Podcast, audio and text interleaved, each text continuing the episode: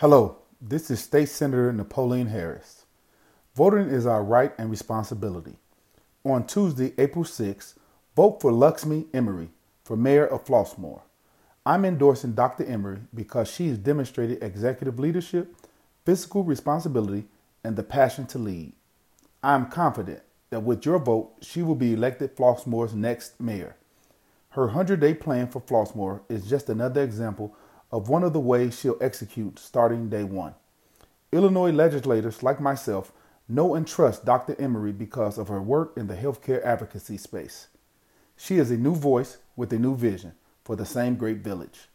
For more information about Dr. Emery and her 100 day plan, please go on to emeryforflossmoor.org. This message is paid for by Friends of Emery.